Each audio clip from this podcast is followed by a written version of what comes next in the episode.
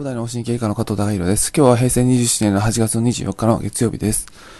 えまあ、診療所させていただいて、あのー、やはりその、まあ、診察に来るポイントとなるような、あのー、年齢、年齢っていうのは、あのー、あるんじゃないかなと思うんですけども、まあ、お寺さんでいうよく、厄年みたいなことあるんですが、あの、ちょっとその病院行かなきゃなっていうきっかけなる、もう人生のそのターニングポイントっていうのはあると思うんですが、あの、まあ男性で多いのは、やはりその、一番怖いのは、まあ定年退職の付近っていうのは、あの、その、えっ、ー、と、怖い病気や、あの、脳外科と関わる、まあ、あの、そういうポイントになっていくんじゃないかなと思うんですけども、えー、まあ、うん、まあ、非常にその、お仕事すごく頑張ってこられた方であればあるほど、あの、何のためにちょっと仕事をしてたのかなっていうのを意外にこう忘れやすくて、その目的と手段っていうのが混同してて、あの、まあ、仕事すること自体がちょっと目的になっちゃってる方ですと、あの、まあ、仕事辞めた途端に、その、何のために生きてたのかなっていうのがちょっとわけわかんなくなって、すごい気持ちが落ち込んじゃったり、何か病気になっちゃったりする方がいたり、あの、で、まあそういう方が経営者の、うんと会社だと、やはり会社自体も、あの、例えばその会社の、えー、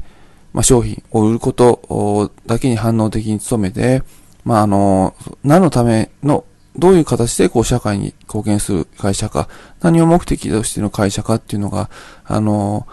うん、ちょっと明確ではなないので、えー、結局、その、会社としての土台が弱くて、えー、自分は一生懸命経営者としてやってきたのに、まあその定年退職団になって、まあ他の、あの経営者に乗っ取られちゃったり、あのあるいは会社自体が、あのぐだぐだになっちゃったりっていうこと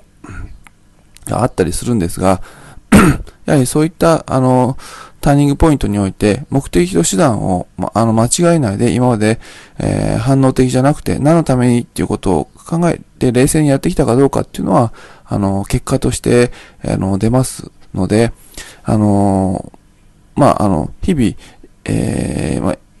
目の前のことをこなしていくのは非常に大変なことなんですけども、ちょっと一歩置いて、えー、自分は何のために仕事をやってるのか、自分は何のために、まあ、生きてるのかっていうのを、まあ、冷静に考える時間っていうのは、あの、人生何十年もあるわけですから、少しずつちょっと考えていくってことは、あの、非常に重要だなっていうのを、やはりその男性としての、その定年退職の時期っていう方々をたくさん、あの、触れ合わさせていただいて、あの、まあ、その人生の後輩として、まあ、非常に、あの、感じます。まあ、医者の中でもまあ、医者の中で、まあ、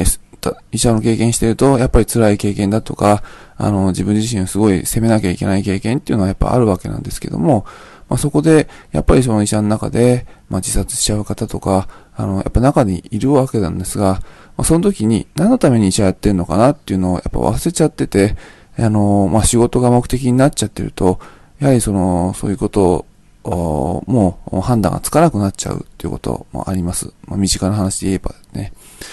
なので、まあ、あの、日々の生活っていうのは非常に大変なんですが、あの、まあ、その中で、まあ、週末とか、まあ、夏休みとか、どっか、あの、何十年という長い時間の中で、まあ、一年に、まあ、数回は、やはり自分は何のために仕事してたのか、してるのか、あの、生きてるのか、あのー、っていうのを見直す時間っていうのは、取るのは、まあ、とても健康を考える上でも非常に重要だなと、日々思いました。今日は以上です。